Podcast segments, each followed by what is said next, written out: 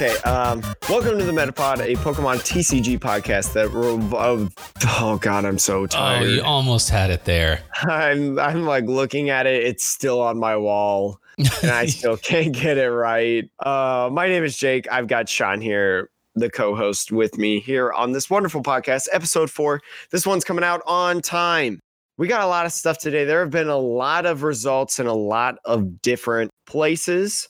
Um, there were some invitationals, there were some national championships, there were some sub tournaments as well. There's a whole bunch of different things, whole bunch of different things to dive into. And then also the Players Cup results came out. Top 256 from each region was uh was announced. So uh Sean, first of all, tell me your favorite color and how your day has been today. Oh my! Uh, my favorite color is a mix between blue and yellow. Uh, not actually mixed together, but like that color. Right, I was gonna say, like, my... are you are you is your favorite color green? Yes. Like, no, no, I like blue and yellow on their own next to each other. That's what I would say. And and my day's been good. My day has been uh been good. I would say that yellow and blue next to each other are green, but that's just me. Um, anyways, it's yellow and blue on top of each. other. Oh my gosh! All right, that's all right. two colors then, Sean. That's two strikes for you. Three more, three strikes, and then we'll have to pick some other co-hosts. That's so, right. Okay, I got one Sean. more. Anyways, sweet. So let's just kick off um, talking about the current results that have happened through what is everywhere aside from Japan in terms of the meta right now, because that is what is going on right now. That's probably what people are. Mm, well, I don't even know if I would argue if people are most interested in it. Um, but it is what is happening right now. It's what most people can relate to. Um, so the PokeX Online Series Invitational happened. I believe there were 32 people that qualified based on the different PokeX Invitationals. Um, you had to meet the initial 250 PokeX points and to be awarded the round one bye win as well. The tournament ran with five Swiss rounds, followed by a top eight cut. I think there were originally 32 players, but one had to drop out at the last second. Um, but there's a not necessarily too much that we didn't expect, I would say. Sean, there's only like one real, like, whoa thing that happened in there.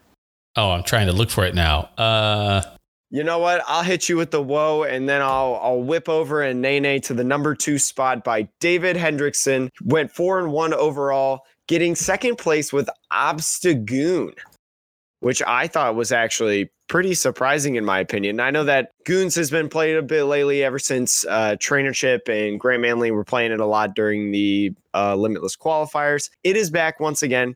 The Rosa engine kind of moving around with Obstagoon. I tried to play this deck, and I feel like every time I try to play it, I just absolutely suck. You, um, you I don't know how you, you feel about it. The rare candies.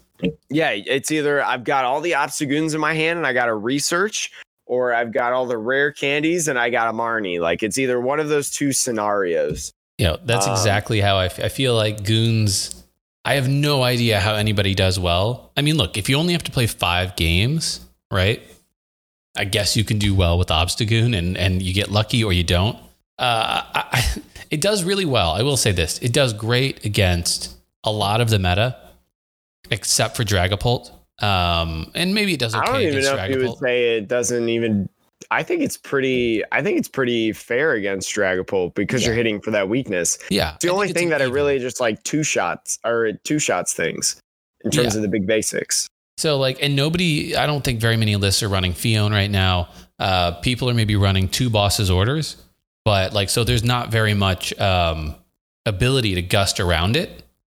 So mm I do mm-hmm. think that helps it right now, right? Like before, uh, when it was prevalent in Sword and Shield meta, you had ADPZ, but when I played ADPZ, I in that actual format in real tournaments, I was like six or seven and zero oh in tournaments against goons with ADPZ because I had Phione and four custom catchers, and I was able to get around it with that. But nobody runs that kind of setup anymore. So, Mm-mm.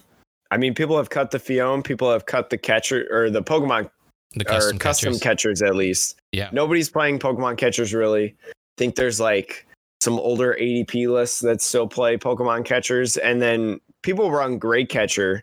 It would it's a one of usually.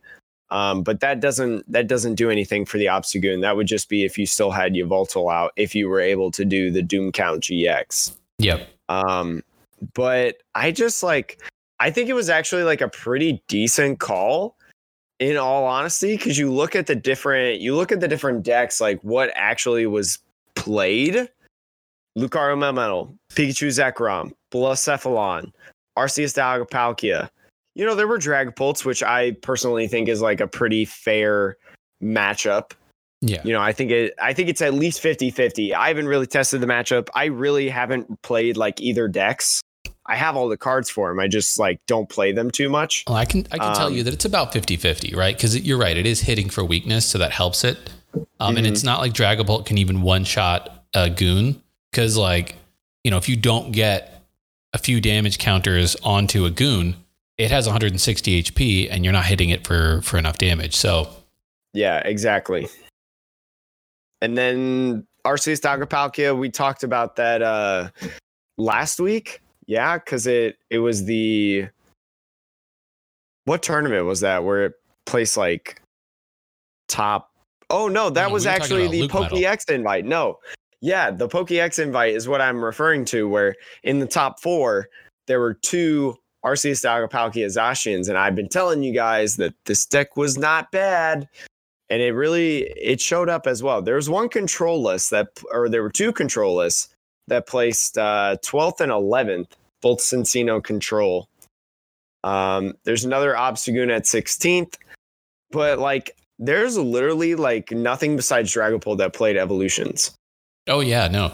I think this is definitely a last gasp, if you will, for Galarian Obstagoon, like the current one though, because I don't know, like once once Darkness Ablaze comes out, Eternatus is a great option, and you're not hitting that for weakness. And then Mm. like Scorch and, and even more are gonna be coming out. And I just think that Goons is dead after this. I'm sorry. Like I, I thought Goons was dead now because of Dragapult, but I guess not. Because like Well, none of the other VMAXs are clearly relevant yet. I think that I mean that's just going to be the thing, right? Because we're in this big basic meta, so Obstagoon was great. Is a really good rogue deck, really cool. Um, but now we're starting to move. I I don't know if we talked about this on the pod, but in my opinion, we're starting to move into a much slower meta in like Darkness Ablaze and rotation and stuff, to where it's not big basics anymore. It's giant stage one essentially. Um, and then I think what helps that too is Blacephalon. Baby Blounds is losing Fiery Flint. And because Baby Blounds is losing that specific card, it's really hard, I think, for Baby Blounds to, by turn two, get seven energy in hand to blow up one of those, you know, massive Pokemon. You Oh. doubt the drawing the stones ability of a Blacephalon player. Uh, No, I'm, that's my point. You can't draw. no, the no, no, I agree. It's it's much deck. much harder without fiery flints. Yeah. it's much harder without fiery flints.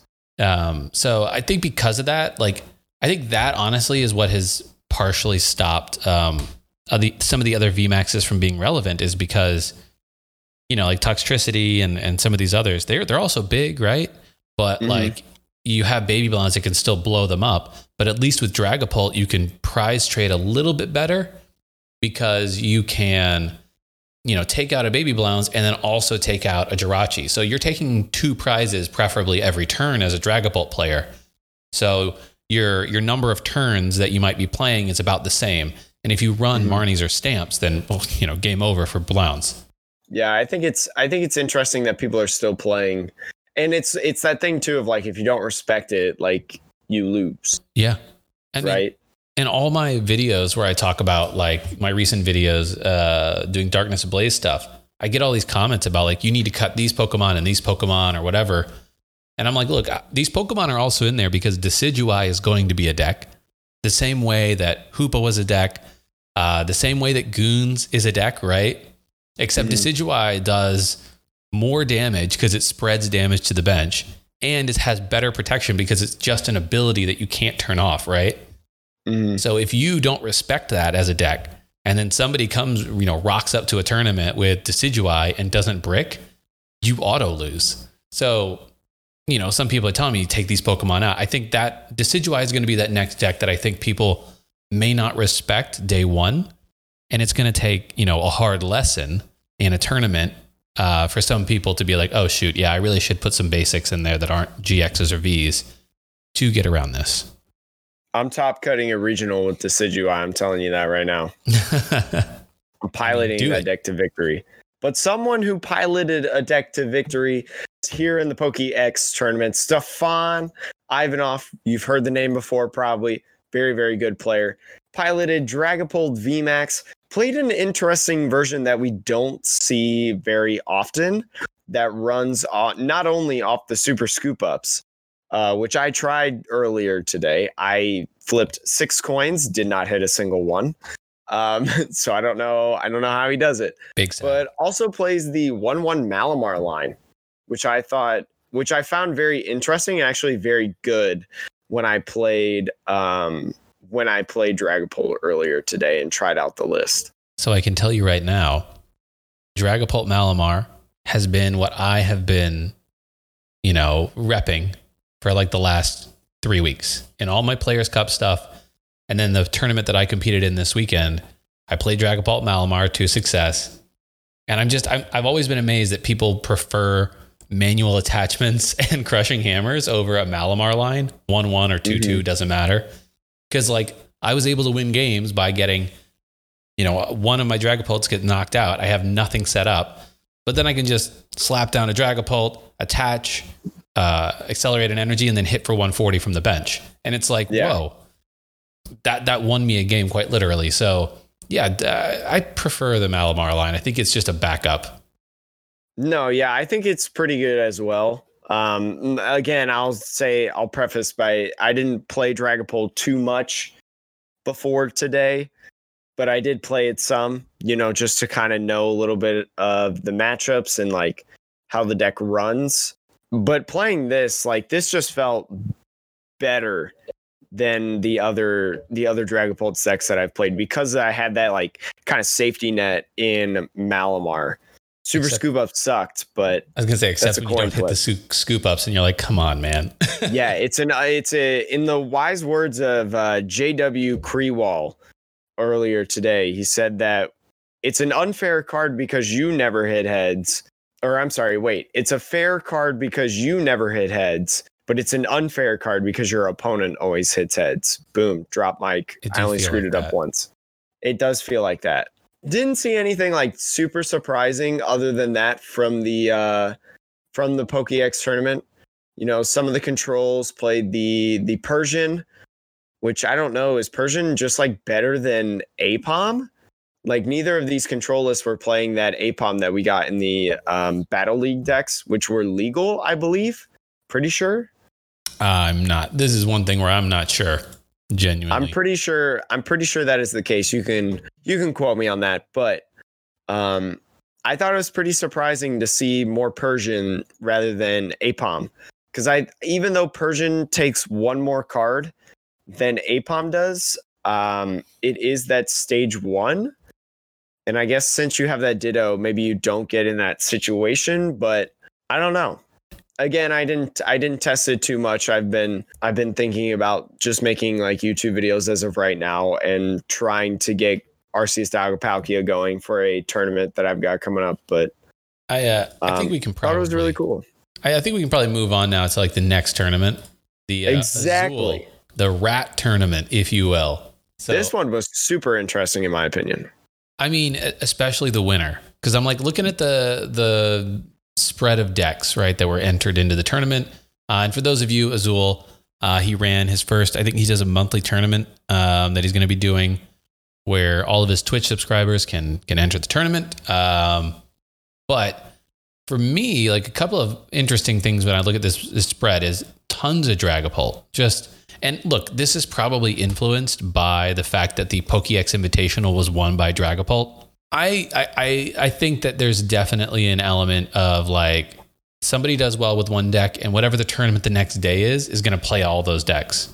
Uh, because we are living in an, an in a meta right now where you can change your deck choice every other day, every day, right? If you're going to a Mhm. big tournament or league cups, you're not going to change your deck based on what did well at another league cup somewhere else in the country. There's just that's not going to happen.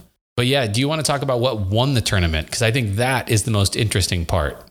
so what won the tournament was a deck that I make fun of a lot, and I'm sure a lot of other people also make fun of. It is Dark Box. It was a interesting Silvally Weavile Dark Box list that also featured a 2-2 line of a Alolan Persian GX, which is honestly uh, just a big wall for a lot of what we got going on right now in the meta. Had different little things like a Vitality Band stuck in there. And three Cynthia and Caitlyn's, which I feel like is a lot, but it's honestly a decent draw control. Um, because in this deck specifically, you don't necessarily want to throw away a ton of things. You know, you have your tag call engine to go grab, you know, whatever you may need, like the Darkrai Umbreon, the Sableye T-Tar, Malolana, Red and Blue. Again, Cynthia and Caitlyn. Just very, very interesting. I don't know um, who the winner was. I don't know them by name. Look, if I if I look at this de- deck though, it does a few things pretty well. Obviously, if you know you're going to be up against Pikachu and Zekrom, you could potentially bait out because the main problem you would run into with Pikachu and Zekrom, in my opinion, is you're gonna you're gonna run into the problem of uh, Boltund and you're going to run into the problem of I think zero aura, right? Because it's any it prevents attack damage from the the Alolan Persian.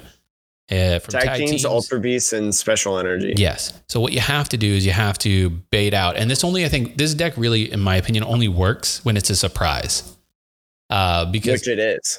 well, it is right now. It well, it was yesterday. It will not be a mm-hmm. surprise mm-hmm. anymore. But once you know that this this deck is coming, you just play Boltund and you don't put any of your special energies onto the Boltund. You know what? Done. mm-hmm. You easily take out the the uh, Alolan Persians. You don't give up extra prizes to uh, T-Tar, and you make sure not to overbench for the you know Mega Lopunny and Jigglypuff. I think once you know that, Pikarom is an easy win, which I think Pikarom otherwise is a very favorable matchup for this deck. So it's funny. I just think that they're like all the little pieces in this rely on the idea that you don't know what's about to happen. I was just, it's just like weird to me because like Dark Box, I've played it. I've played an iteration of this, which is almost the same except for like the 2 2 line and a Hoopa. Mm-hmm. It's basically the same thing that I've played before, and it just did not feel feel good but I think it's still I think it's still very interesting because you talk about I mean the the Alolan Persian GX only does 240 when you hit Dragapult for a weakness. This probably did very very well simply because there was a lot of Dragapult in there, and plus like you know it just it essentially you lose it's an auto lose for Blacephalon, right? A deck that Azula has played on stream and in tournaments, so probably influenced a little bit I would think Mm-hmm. Um, considering there was nine baby Blounce, combo Zacian. Um, yeah, how does this beat combo Zacian? That's my question. I just I don't do see how go, it does. Do you go in with the bigger Pokemon like the tag teams? I mean, Maybe I suppose you would have you like to, commit. Right? You commit with the tag teams because Zacian cannot one shot them. Oh, it just feels bad. I mean, I'm looking. Let's look at the tournament real quick. How many combos? Well, I mean, like you, played? there was 10. a lot. There Man. was ten. I feel but like this dude dodged combo Zacian. They had to. I don't they there's no way that you dodge combo. There's no way that you dodge I mean, I guess there statistically is a way. Um, but when a deck takes control of like 12%, I can't do that math. I, I'm just like looking at this and I can't tell. Anyways, it's like 10 out of never mind i can't do that yeah, no, I, I agree. Like look there was 10 of them. That's more than it was more than 10% of the field 100% I, I do you know how many rounds this was? I mean i want i don't know. It probably my gut would have said it was probably a top cut of eight out of five, six rounds, maybe most. I'm just looking at the numbers, and it's probably not more than five or six rounds. Which even a best of three, like if you did a best of three, you know, you talk about that surprise factor. Yeah, you know, yeah, game one is where it comes out, and then games two and three, your opponent knows. So the fact that this, if there was, I don't know, because I I sadly had to miss the stream. Uh, because I was with family over the weekend and Azul because of like I, I don't know if this is the reason, but deletes his VODs. Um, I think mainly for music. the fact of music. I don't know that for sure. I'm not Azul, That would just be my guess. Yeah, it's it's very interesting. And I would love I would love to rewatch the tournament structure and I would love to be able to rewatch the stuff and see like how how this did so well. That's my that's my main thing. That's I my mean- main thing. Like how did this how did this go so well? I there mean, has to be say- a recording somewhere. I will say too, uh, it's an unexpected deck, and sometimes you run hot, and that's how you end up winning a tournament, right? Mhm. I mean, look, I think back to like late last year when Guardian won a tournament in England, and everyone's like, "What? How did Guardian win win a tournament?" But it was it managed to dodge every single firebox. I think it played one or maybe zero out of an entire regional. So Mhm. sometimes you just get lucky. Um, and you know what? You take that, I guess. I think uh, the last thing we wanted to just chat about briefly, uh, I don't think we need to really linger on the uh, current meta results too much. Uh, but, you know, Charizard Lounge, another creator out there, uh, was able to win win the Sunday Open, which was pretty awesome. Yeah, shout out to you, Charizard Lounge. Yeah, they uh, they they they played Tomb Beast, they played Baby Blounds, and they played Dark Box. I don't know if the uh, it was Azul's tournament on Saturday. No, it was on Sunday. Okay, so it, it may have been like a different Dark Box than uh, what was played for Azul, but um, yeah, it is actually. I'm looking at the list now. It's like a Naganadel Dark Box Mhm. list, but yeah, you know, shout out to him for that. I would say though, overall on like the current meta, I again, I don't think there's that much to update. I think the dark box list that won is cool. Uh, maybe you'll see it def- definitely will see more play just because it won a tournament for Azul. But outside of that, I don't really think the meta has changed much. What about you? I don't think it really has either. I think it's interesting that we've moved to like, especially with Dragfold, I, I do see more people maybe putting in super scoop ups or more people trying to fit in that 1 1 Malamar line. You know, I can see that evolving. I think people are more respecting ADP Zacian now. You know, there's more people that are playing it. There's, I mean, it's doing it's doing pretty well in my opinion. I'll stay on that hype train because I currently want it to be a hype train because I think I'm gonna have to play it because I don't have a lot of other cards from Rebel Clash. But I do think that I do find it interesting that we're still finding ways to like change things up and you know finding these new decks that pop up even when we're in this period of like there's no IRL events. There's a lot of people mad about that. I think it's still great that we're still innovating, we're still finding the best things and I think that's really cool. Shout outs to you for those of you that have been working on it. Deserve an award. Yeah, the the the thanks for for keeping the meta fresh award. Thanks for making us not the only players in the world or people trying to talk about it because we started this during quarantine. oh we started this podcast during quarantine. Something exciting that happened Japanese nationals. Very, very cool, in my opinion. Japan still holding nationals. I think it was like their their their players cup essentially because that same day that same stream that they had it they played the tcg the vgc and pokken yeah, I think they um, might have called it like their online championship. Actually, the national championship. Yeah, very similar to very similar to our Players Cup thing, except all in like one conglomeration and such, and all happening at the same time. Um, but the results were interesting because there is the what you call it, Darkness Ablaze. You know, our set that's going to be a part of that. You know, I forget the names of the Japanese subsets that are going to make up of that but they've had those for a while. Those are all legal in Japan because they do have a little bit different of a format than the rest of the world does. Um, we got to see a lot of those decks in action in some of those archetypes and some of those lists, which I thought was very, very cool. Um, so, Sean, do you kind of want to recap the top 16 tournament Uh, with all the decks in there? I mean, I won't talk about every deck because I think it's important to know that, you know, Japan is not playing in our format, or they won't be also, they're not playing in the format that we will be playing in when Darkness Blaze comes out. They have a bunch of cards that are still legal that will not be legal for standard when we get them. Mm-hmm. That said, It'll be legal for like two weeks, but no, like well, mm, Isn't there like a two week window No. where like because I feel like I remember last year before Worlds, there was this window where it was like There was it was like weeks- Sun and Moon to Unified Minds, and it was just a madhouse well online. playing on ladder. yeah, on yeah, ladder, playing on yeah. ladder. La- ladder. There's going to be two weeks of time where you can play whatever, and and yeah, uh, but in an I'll actual probably tournament hate everything. or anything like that, yeah, no, it, they're yeah, they won't be illegal for that. Um, yeah, so- an official like Pokemon sanctioned tournament. And my guess is like I, I there might be some people who run tournaments that are like, hey, you can play whatever, right? If it's available Mhm. on PTCGO, you can play it. But my guess is that some people are going to be like, okay, we are going to be running new rotation because that will feel very fresh to people. So that will probably be what we get in online tournaments too. I think Neil Pie said that they were going to do that for their open. Yeah, that, that makes sense, right?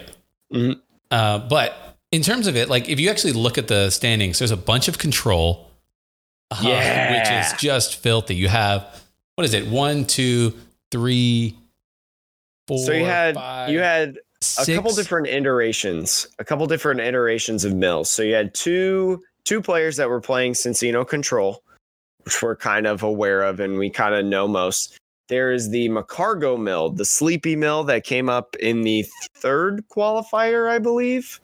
I believe it was the third qualifier or something like that with the Mary, you know.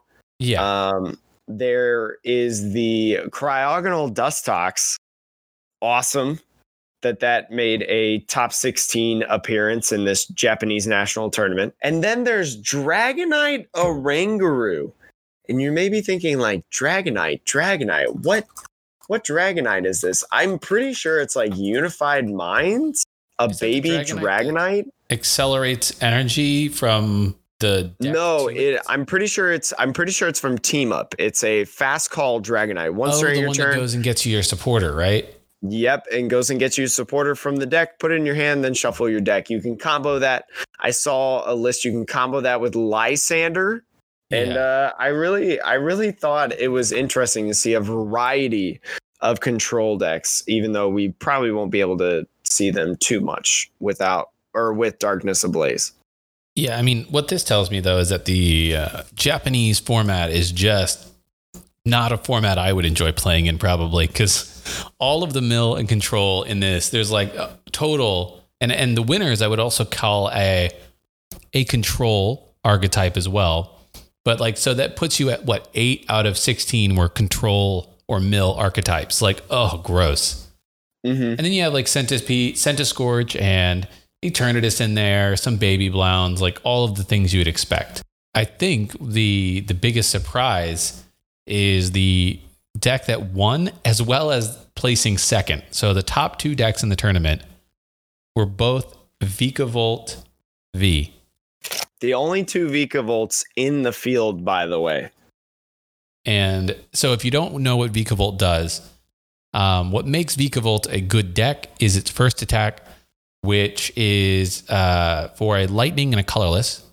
You do 50 damage, and your opponent can't play item cards uh, during their turn. So it's an item lock based deck that does 50 damage, and you have a big old, you know, Pokemon V at 210 or 220 HP, I believe.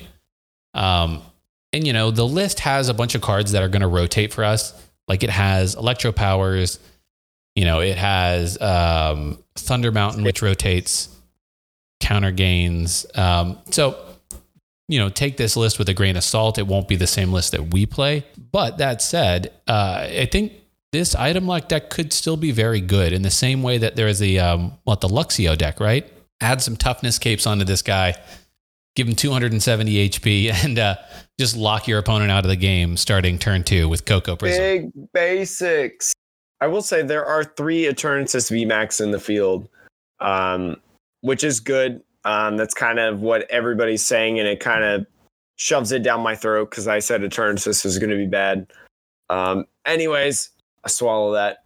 Um, there was a Scorch in there. There was Luke Metal, Zacian, which uh, has caught a little bit of steam here in, in outside of the rest of the world.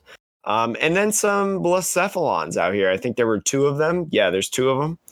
Um, so people play Blacephalon over there as well. But yeah, Vikavolt, not a deck that I I don't I did not I did not expect it, but it may it makes sense, right? Because like we're I feel like we're so dependent on items. Like whenever I get item locked, whether that's Cryogonal or I just blanked. There's another there's another card that item locks me, but I can't remember which one it is. Yeah, or Luxio, like you mentioned earlier. You know, when I get item locked, it's very hard to do anything to get going on your board state. So very cool. Very cool. I'm I hope that people are excited about it. I hope that people look into it once it once it's released like here over here. That's not the deck that I've seen people really talk about the most. Sean, do you want to know the deck that people are what I've seen at least on my timeline talk about the most? Uh I mean, you can tell me. I mean, I think everyone's timeline is is their own, but yes, please tell me the deck that could, that you have heard people talk about. A deck that did not make the top 16 has taken my Twitter timeline by storm. It is Falinks Koko V. Falinks Koko V with the turbo energy patch thing. I forget what it's called. Um, I think turbo patch is what the r- rough translation is. Okay, turbo patch, twin energies, lightning energies. It's weird because like they're never attacking with the Falinks V. They've got the they've got four Falinks V in there. They're never attacking with it because they don't have any sort of sign that makes anything a fighting energy. So it just sits on the bench. They've got air balloons, so that's kind of their they can use that as pivot if they need to. Things of that nature but they've got the four baby Falinks, so that's where like twin energy comes in. Then they got the Koko, you know, they their main source of energy is the lightning energy, playing a couple of those and some capture energy. But people are just talking about this deck and they're so excited and they think that it's the great like I didn't get to watch the tournament because like it was like 4 a.m. where I was, and I stay up late, but I don't stay up that late. Um so can I build the deck for you? I haven't looked at it, but I can tell you what I think the deck is. Okay, yeah, go for it. Go for it. Have I have the, the list, list right in front of me. Okay. Yeah, I have the deck list in front of me. My guess is it plays two or three Tapu Koko Vs, not four. It plays two. That's what I was going to say. I think you put two in there. The reason you put two in there is it's free retreat, so it's a pivot Pokemon.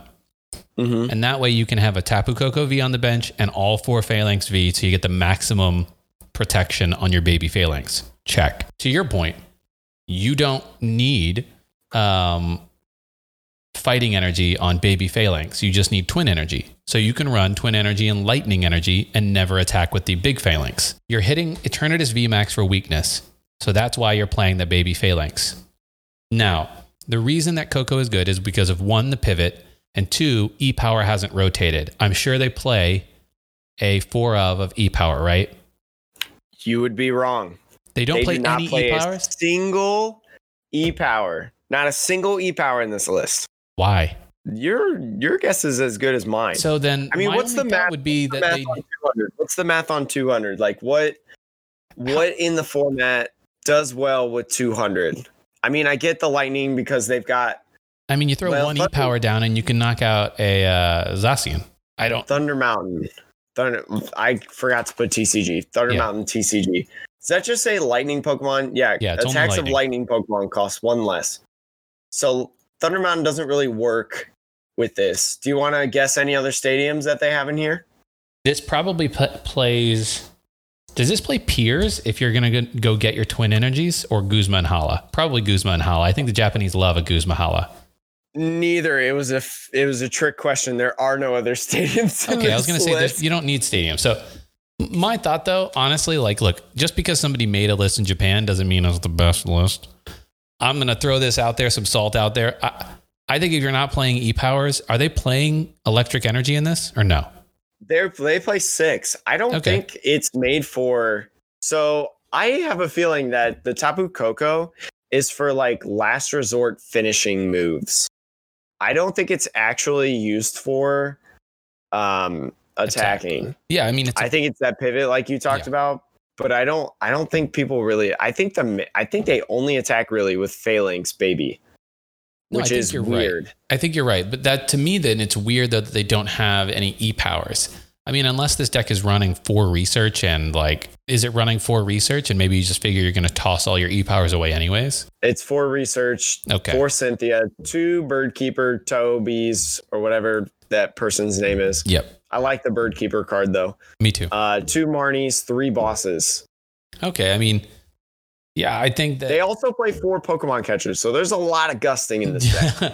I, that I don't really understand. I don't know why you need three or four Pokemon catchers and three bosses orders, but I guess like the Pokemon catchers, because like Eldegoss is kind of out of the question, right? Because you need as many Falinks as possible, and you probably Mhm. got to pivot Pokemon, and you got Tapu Koko at least for a little bit. There's a one of Dedenne, so that's like your grindy Pokemon, right? That's that's a pretty full bench in my opinion. Like you're gonna have a full bench the entire game. I mean, You I'm- have I'm going to put this out there. There's a reason this deck didn't make top 16. I don't care what your Twitter timeline is doing. If you if you got a Tapu Koko, which is easily KO'd for two prizes, okay. You have a Falinks V, which, as beefy as you might like to think it is, an Eternatus VMAX or a Centiskorch doesn't care. So that's two more prizes. You know what I mean? Like if you if you are not weak to fighting, the fact that it's a fighting Pokemon is, I think, the only thing going for it in an, in a meta that has Eternatus. That's just my two cents. That doesn't mean it's bad, but I don't think that um, it is. I don't know, man. I'm not standing it. I'm not standing it. There's a lot of people that I think I think it's going to be like the dark box of next format where it's like people just are going to try and they're going to try and they're going to try and they're going to try to make it work. I think it's a good deck to play on ladder the, the week that the set comes out because everybody's going to try to go build Eternatus. Oh, everybody and their mother is going to play Eternatus. Oh, yeah. I guarantee it. So I'm going to play up there with some uh, Falinks action, and you're like, okay, one twin energy on a basic Pokemon, I knock you out. And then I'm bringing just- back Hitmon yeah, on the ladder with the new with the new fighting energy that says your Pokemon take 20 less damage, even Wow. though we'll, the do- we'll Hitmon get that in the September. Hitmonlee is like 110 or whatever. Hitmonchan is like 110 health then, and it's like that's nothing. Yeah, I'm like, uh, but I think that new fighting energy is going to be on Stonjourner VMAX, or you Oh, know, that's actually pretty sick. or I just or thought of that. Yeah, so nobody's been thinking about Stonjourner VMAX since it came out, but uh, ADP Stonjourner VMAX is a thing. Have you ever seen that? I have seen that. I I saw that one time in like one deck list result, but a it was friend like of mine was uh, before cool. before COVID was going out and top cutting a bunch of cups with it for a few weeks. oh really? Oh yeah. Um, Hmm. So I think ADP Stonjourner VMAX with that new fighting energy when that comes out in September or whenever, that that'll be a deck again. So uh, just uh, keep that in mind. Interesting. Well, Sean, would you like to move to our next topic? Yes, I would What's like to move to it. The next topic is going to be we now have uh, a mostly official uh, results for the Players Cup. Oh So- yeah, that's right. I forgot the Players Cup was still a thing. I mean, yeah, Jake, I know you didn't participate uh, for a variety of very valid reasons, but uh, I did. I, I did participate. Now, I did not grind the way that I thought, you know, one was going to have to grind in order to actually qualify. So for everybody out there, I I did not have I had a decent amount of tickets, but I did not have an absurd amount. I had like 200 and some odd tickets, which I think I think that's a lot, personally. I, I would say it's a decent amount. I would know. I say though that like probably about fifty to eighty percent of my friend group has four hundred or more tickets because they're just people who've been playing for more than a year and don't do the tournaments and don't do the tournaments right. So, I would like to. I would like to argue that I think a majority of people that are competitive in the TCG, like when when the new set came out, Rebel Clash. When Rebel Clash came out, I feel like a majority of people spent their tickets. I need to get these packs. I got to get my Dragapults. I gotta. I gotta do all these things. You know. I mean, I, I don't know. I don't know how many people. Probably, I wouldn't be surprised if more people than usual did it because you wanted to get packs and the packs for Rebel Clash were so expensive. hmm Um, I don't think though that like it was that crazy different. Um, but uh, who knows? We literally have zero data for that one way or another. All we have is the anecdotals. We do have though the data. Sean did some quick math, and I would trust Sean's math more than my own. uh, about how many? Okay, so we we took an assumption. Okay, we we discussed an assumption. We were like, okay, what do you think the average person gets per tournament in terms of point wise? For those of you that don't know, maybe you didn't participate or you didn't really know how it works. You just did as many as you can and just kept checking the number that you had. You got one point for eighth place, which was dead last, which means you entered, you got a point. Seventh place, two points. Sixth place, three points. I tossed up, I said, I think the average person gets fifth. So they get like four points. You know, either you win the whole thing or you get donked right? Fifth place means that out of all the people who lost in the first round, you were the best loser.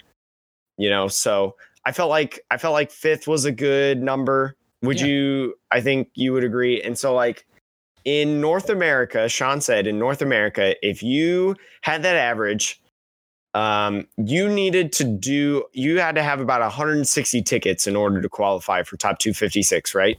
Yes. So I'll, I'll, I'll let everybody know the points numbers and then we can break them down. So yeah, North America, that's probably better. Yeah, North America top 256 was 81 points or more. Europe top 256 was 39 points. Latin America top 256 was 33, and then Oceania top 128 because they didn't do top 256 there was eight points. Literally, just if you enter one tournament and win, you are in the Players' Cup if you live in Oceania. Now, that's basically just Australia and New Zealand. Um, pour one out for Cashman and all the other folks that live in Asia, but we're not included in that. I, think, yeah. so if you break all the numbers down and you say, I looked at my own average, right? I would call myself a, I think it's safe to say I am an above average player. Certainly not a great player, but I'm certainly, you know, I know what I'm doing roughly. you play and make content. I would yes. say that you're above average. I would I would hope that I'm an above average player at this point. Oh, please. Um, I would consider me above average, and I call myself atrocious gameplay. so I I'm an above average player. I entered 26 tournaments. I ended with 128 points, which means that my average point total was 4.9. So, to Jake's point, right? Like most of the tournaments that I entered, I either lost first round or ended up getting first or second, usually 1st mm-hmm. So like there was not much in between. And yeah, that basically made my average slightly higher than four. Um, so I could see the majority of people, if they ended up with an average of four points, meaning they enter and they lose, and then sometimes they win, that will obviously average out to about four points. That's probably fair. So in North America, in order to get uh, to 81 points, you would have to have 160 tickets on average. You know, I, I don't know how many tickets you have, Jake.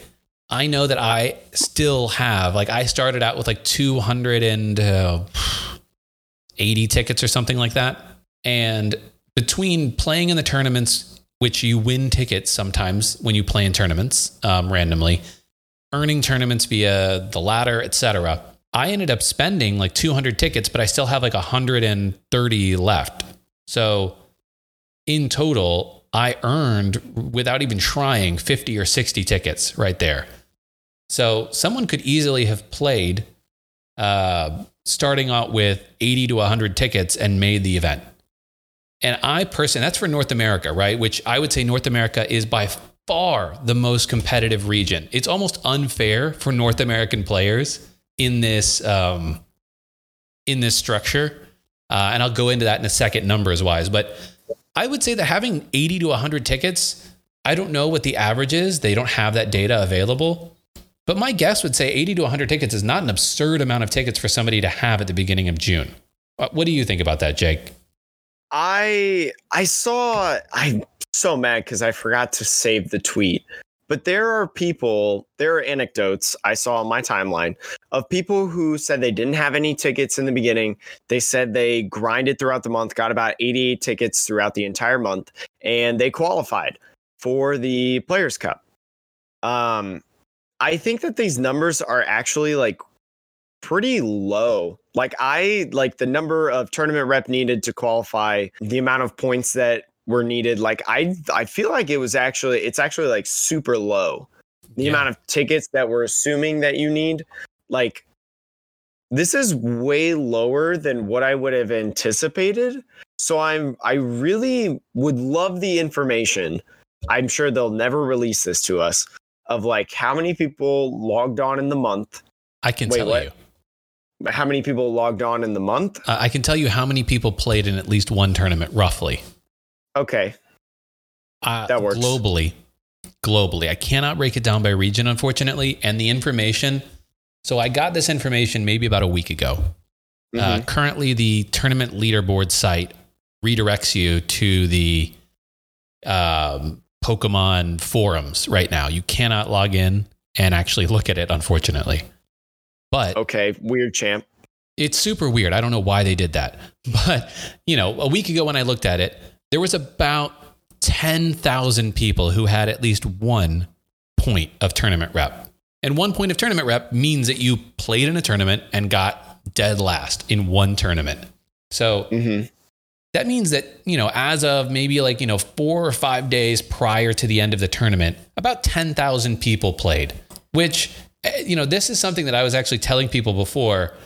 When I first like talked about the Players Cup in my, my video, I was like, look, the one things we don't know are how many people are going to play in this tournament and what, how many points people are actually going to need to qualify. Cause my personal, my gut was telling me that the numbers you're going to need to qualify were, was going to be a lot lower than what people were expecting because they expected people to just like go crazy and grind and you know like well, well look at all these people that have a thousand tickets it's so unfair and like don't get me wrong the structure of the tournament is by nature unfair but that doesn't mean that it that it in practice will be come unfair. Meaning sure some people might have a thousand tickets but if only a hundred people have a thousand tickets and there's another 796 open spots well you know that that means that yeah you won't be able to beat those 100 but you might very well be able to beat you know the other 8000 people for for you know for whom you have the same number of tickets roughly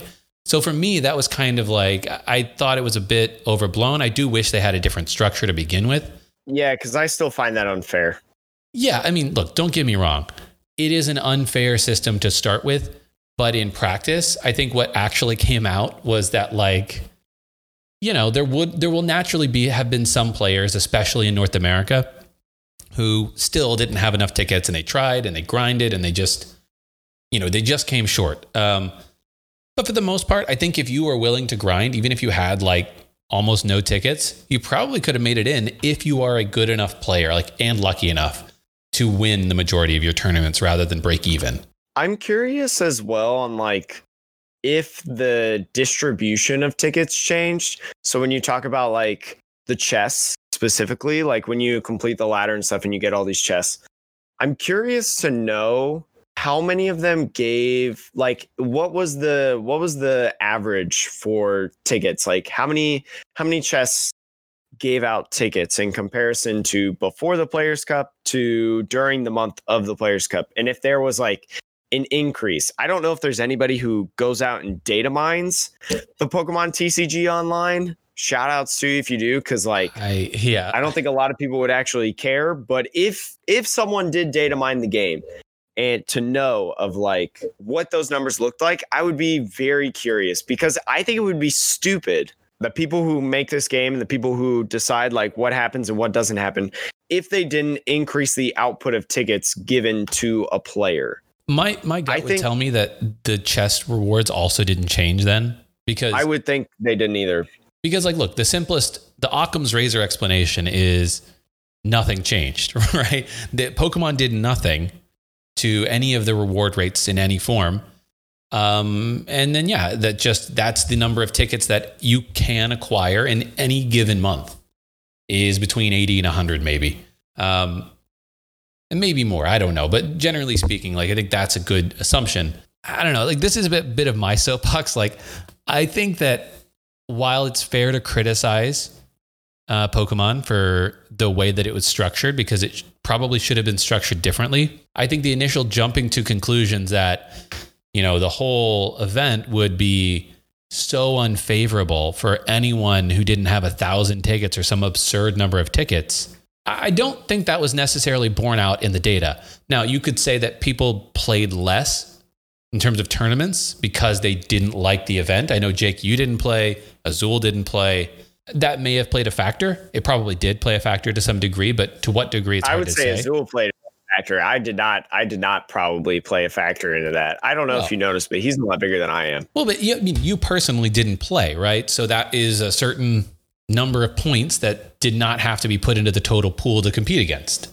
That said, though, like what I'll what I'll also say about it though is um the only I think the, the not the only, but the main group that I think still would have cause to be upset about the structure is still the North American audience because you know I- know there's a lot of players in North America, and yes, Pokemon needs to continue to support the communities in all regions, which is perfectly makes sense, right? It makes sense.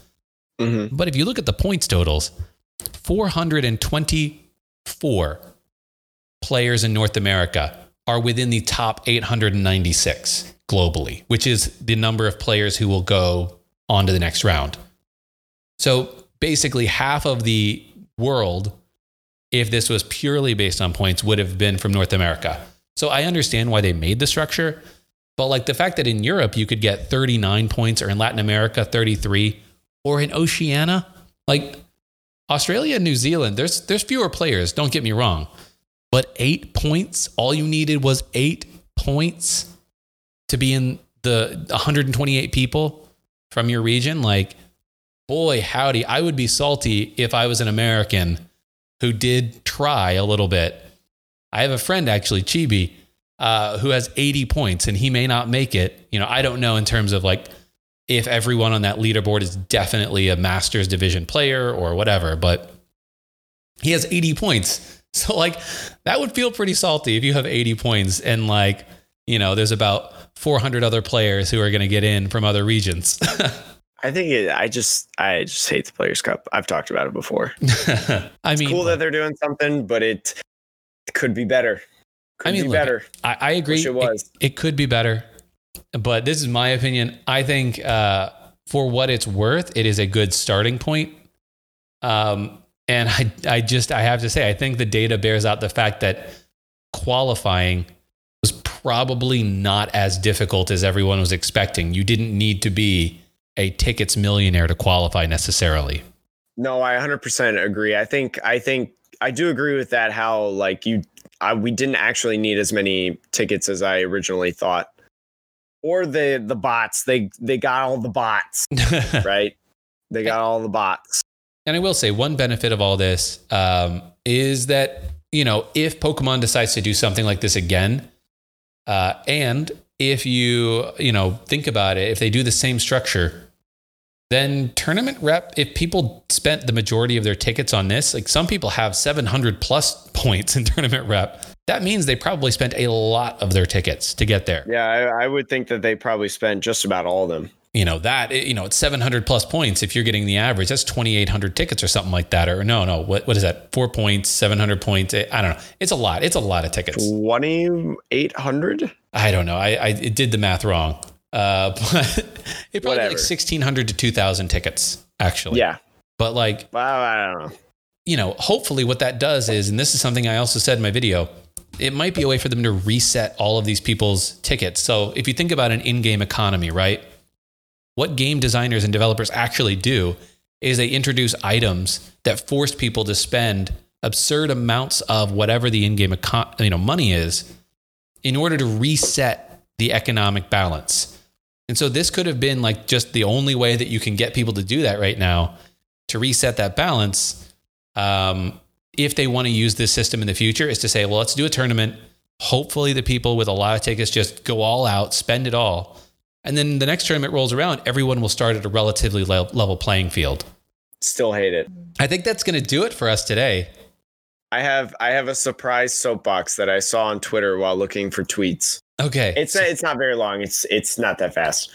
It's just more of an informative thing about the game and its like mechanics. Anyways, um, there's a video that I'm seeing right now on Twitter.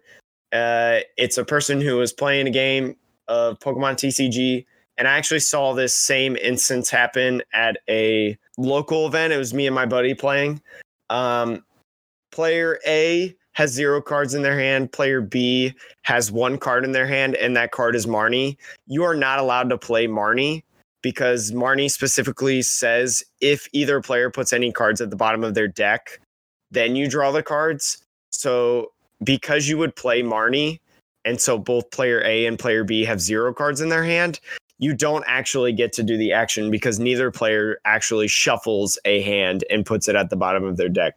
So theoretically, you cannot play Marnie. It's not a bug, it's not a glitch. That's just how the card actually interacts. Yo, Am I correct A, in that? that is wild. I had not. I did not know that. Because it says each player shuffles their hand and puts it at the bottom of their deck. If either player draw puts any cards at the bottom, which neither player would, because neither player has a hand, you draw five cards and your opponent draws four. If there was an interaction to this, if there was an actual interaction, it would just it would just be like Guzma into Ribombee and expanded where you would just play the card and literally nothing happens. Like that would be the only interaction that would happen. Yo, that that blew my mind. I the funny thing is, I guess I, it so rarely happens that like I it, it, it very rarely it. happens. Like there's there's almost no scenarios right now in in the Pokemon TCG where people have zero card hands. Mm-hmm. Unless they're like doing combos to get a zero card hand for like a researcher or a Marnie. But the clause specifically says if either player. So if no player has cards in their hand yeah. after the card has been played, you can't you can't do it. So theoretically, you can't play the card. So I just wanted to say that because I've been staring at this tweet for the last well, half guess, hour. Well, here's the thing. I think you could play the card. It would just have no effect, right? Yeah. So like PTCGO is not letting you play said card. Oh, which that... you shouldn't play said card anyway. Well, yeah. I mean, PTCGO is protecting you from yourself, basically. Yes. You're you. It's it's just read the cards. I have trouble with this sometimes where I just like don't read the cards there's nobody in the comments that have said anything. I'm not going to say the specific player because like like like Sean says like blew my mind. I actually didn't know that. Like I I think there's probably a lot of people who don't know this. Um, but it's something that I found out very recently, and I feel like a lot of people don't know either. So just a just a heads up. It's not a bug. Tell your friends that you see on social media or try to do that. Just let them know, hey, it's not how this interaction works. Wow. Um, well, that's that's super cool. Actually, like I I learned something there. That's pretty cool. It's my mini soapbox because I actually don't have like a serious topic to uh to talk about. Unless we really want to talk about some stuff. Donald Trump got banned on Twitch. I thought that was interesting. I have no political I have no political opinion opinions. I just found it interesting. Oh man. All right. Well, I think that is going to do it for today's podcast. Thank you so much again for joining me, Jake. Thank you for joining me, sir. No, thank you for joining me. Thank you. I got to figure out, Sean, what am I going to have for dinner tonight? I don't know. I don't know. Well, you figure that out on your own. All right, folks. We're gonna we're gonna see you in another episode. Uh, I have a hot dog or a corn dog. I don't know. Corn oh, dogs God, are weird. Hot dog would. I haven't had a corn dog in like ten years. Well, go to a fair and get a corn dog but social distance. Fun fact my favorite sporting event of all time is Nathan's hot dog eating contest. I haven't missed one in several years, and I'm very curious if they're going to do it this year and how. Anyways, I will I will stop. All right. Uh, thank you all so much for watching uh, or listening, I should say. And jeez, and uh, yeah, if you if you like this, definitely uh, subscribe on whatever listening platform you are on. Uh, let your friends know that this is a cool pod, I guess. And uh, thank you to everybody who's been sending us such lovely messages. I know Jake and I have both received such wonderful, you know, DMs and things uh, randomly here and there. So leave a review.